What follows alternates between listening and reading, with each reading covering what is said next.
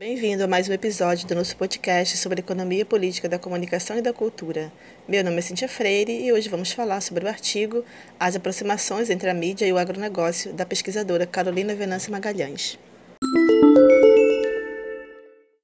Carolina Venâncio Magalhães foi bolsista de iniciação científica do projeto Concentração Midiática diante da democratização da comunicação e da diversidade cultural, análise das estratégias dos grandes conglomerados, pelo CNPq, na Fundação Casa de Rui Barbosa. Faz parte do Grupo de Pesquisa Economia Política da Comunicação e da Cultura da Casa de Rui Barbosa, o EPCC. Graduado em Comunicação Social, Rádio e TV na ECO UFRJ. Vamos conhecer o capítulo publicado pela autora? O capítulo As aproximações entre a mídia e o agronegócio faz parte do e-book Marcas do Bicentenário da Independência do Brasil, Cultura, Informação e Comunicação, organizado por Ila Cabral e publicado em 2020 pela Fundação Casa de Rui Barbosa. No capítulo As aproximações entre a mídia e o agronegócio, a autora Carolina Magalhães descreve as relações entre a mídia brasileira e um setor ligado às áreas econômica, social e política no país, que vem ganhando destaque nos meios de comunicação brasileiros, o agronegócio mostra a relação das empresas de radiodifusão com o setor e como é representada na mídia. Apresenta o pensamento da pesquisadora Eula Cabral, que analisa a concentração midiática no Brasil em seu projeto de pesquisa Concentração Midiática diante da democratização da comunicação e da diversidade cultural, análise das estratégias dos grandes conglomerados de 2020. No tópico Agronegócio no Brasil, Carolina Magalhães verifica que o agronegócio tem suas origens no sistema de monoculturas brasileira que antecede a independência. Carolina Magalhães cita Carolina Taviano sobre a temática da Revolução Verde e Andrade e Giamini quanto aos impactos que a mesma ocasiona no Brasil. Segundo a autora, abre aspas, Entendo que o capitalismo existe nas suas contradições e se perpetua nas desigualdades que promove. O processo de inserção do capitalismo no campo não poderia ter características diferentes. O pacote de modernização, em que em tese, levaria grandes benefícios às populações de países em desenvolvimento, gerou severos impactos ambientais e sociais, expondo suas contradições. Não houve, portanto, uma modificação real na estrutura do campo brasileiro. Para corroborar com seu pensamento, Carolina Magalhães cita Cardoso, Souza e Reis, abre aspas, o agronegócio é redefinido no discurso apologético do Estado como conjunto de negócios relacionados à agricultura. Fecha aspas.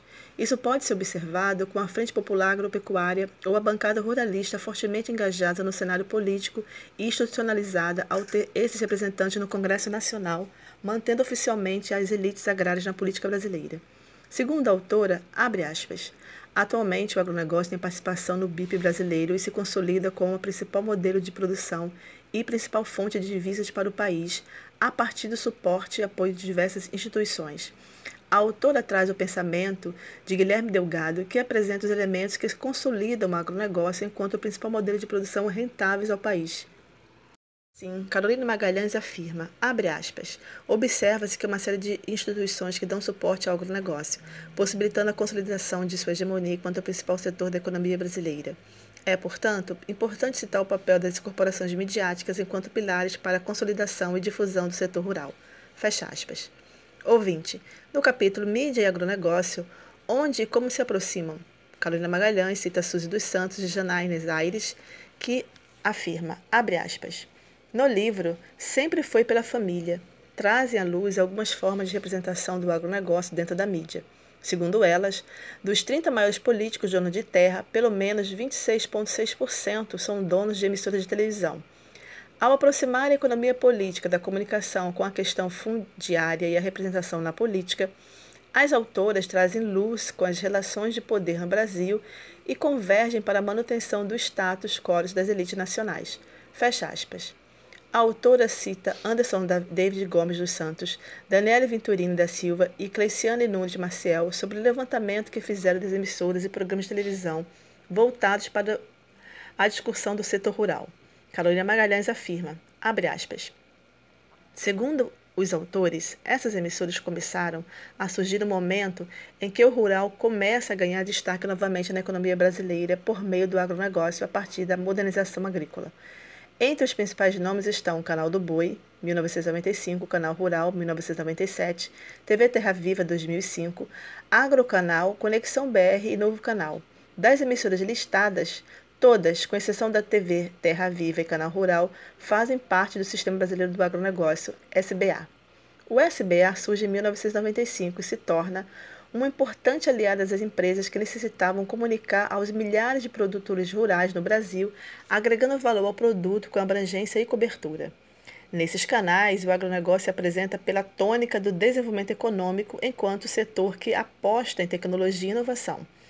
Programas como Bancada Rural, Conexão Agro, Momento Agro no Brasil, Cooperativismo em Notícias, Giro do Boi, têm como interlocutor o produtor rural, do pequeno ao grande, e buscam pautar exatamente os avanços, tanto econômicos quanto tecnológicos, através do jornalismo informativo sobre agropecuária e a cadeia produtiva rural, programa de bate-papo com especialistas e convidados debatendo questões do mercado agropecuário, leilões, dentre outros conteúdos.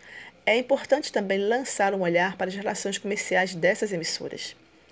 A Terra Viva, a TV Terra Viva é uma emissora de TV aberta que pertence ao Grupo Bandeirante de Comunicação.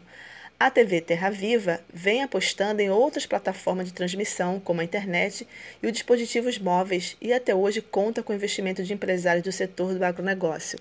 Já o canal Rural já foi pertencente à Globosat junto com a RBS e atualmente pertence à JIF Investimentos, empresa que é dona da JBS, uma multinacional brasileira reconhecida como uma das maiores empresas de alimentos do mundo. Fazem parte da JBS marcas como a Seara, Friboi, Delícia, JBS, Couro, Rica, entre outros. Fecha aspas. Carolina Magalhães cita Sônia Ferreira em sua tese de doutorado Mídia e MST, Heróis e Vilões na trama do discurso jornalístico. Faz uma análise do discurso das reportagens jornalísticas que tratam do movimento. Abre aspas. As propagandas institucionais, campanhas como o Movimento Sou Agro, desenvolvida pela Associação Brasileira de Marketing Rural e o Agronegócio, e Time Agro Brasil, realizada pela Confederação Nacional de Agricultura, fazem parte de um movimento de valorização do agro. Fecha aspas.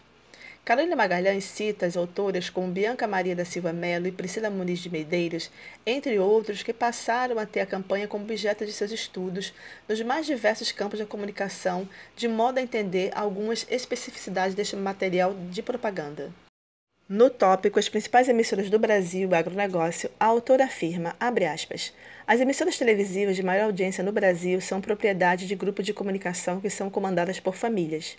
Nesse sentido, uma das formas que o agronegócio e mídia se relacionam se dá justamente nesse caminho, as famílias donas de mídia que possuem negócios agropecuários. Fecha aspas. Em seguida, a autora apresenta as emissoras e as famílias a qual pertence e em seus negócios né, que elas atuam, como a Band, a Rede Globo, a Rede Record e o grupo RBS. É o maior conglomerado de mídia regional do Brasil. No artigo, o ouvinte terá maiores detalhes. Em suas considerações finais, a autora abre aspas. No Brasil, há um cenário de concentração mediática onde cinco conglomerados controlam os meios de comunicação, indo contra o que determina a Constituição Federal. A mídia no Brasil é composta majoritariamente por grupos privados que atendem interesses de mercado. Importante destacar o papel da mídia como um dos principais pilares para a consolidação do agronegócio no Brasil que, por meio de propagandas, de seus enquadramentos e discursos, constrói uma imagem do agronegócio bem específica, indicando sempre a relevância do setor para a economia e mascarando as contradições existentes no campo brasileiro. No presente trabalho, foi apresentada algumas formas de aproximação entre a mídia brasileira e o agronegócio, primeiramente políticos, donos de emissoras de rádio e TV que fazem parte da bancada ruralista. Além disso, as emissoras de televisão com conteúdos específicos voltados para o meio rural. Emissoras estas que possuem relações com associações de agrobusiness e outras corporações. É possível entender, portanto, que há uma relação mútua entre o agronegócio, que utiliza da mídia para a propagação de seu discurso e construção de uma imagem, e a mídia utiliza os discursos invertidos desse setor no campo da comunicação televisiva. Fecha aspas. Ouvinte, esse foi mais um episódio do nosso podcast sobre economia política da comunicação e da cultura. Se você quiser saber mais sobre o assunto, visite o nosso site APCC. Lá temos indicações de leitura, de notícias, atualizações e a legislação das áreas de comunicação, cultura e informação. Curta nossa página no Facebook, Economia Política da Comunicação e da Cultura, e no Instagram, EPCC Brasil. E veja os nossos eventos científicos no canal do YouTube EPCC Brasil. Obrigada por sua audiência, ouvinte, e até a próxima.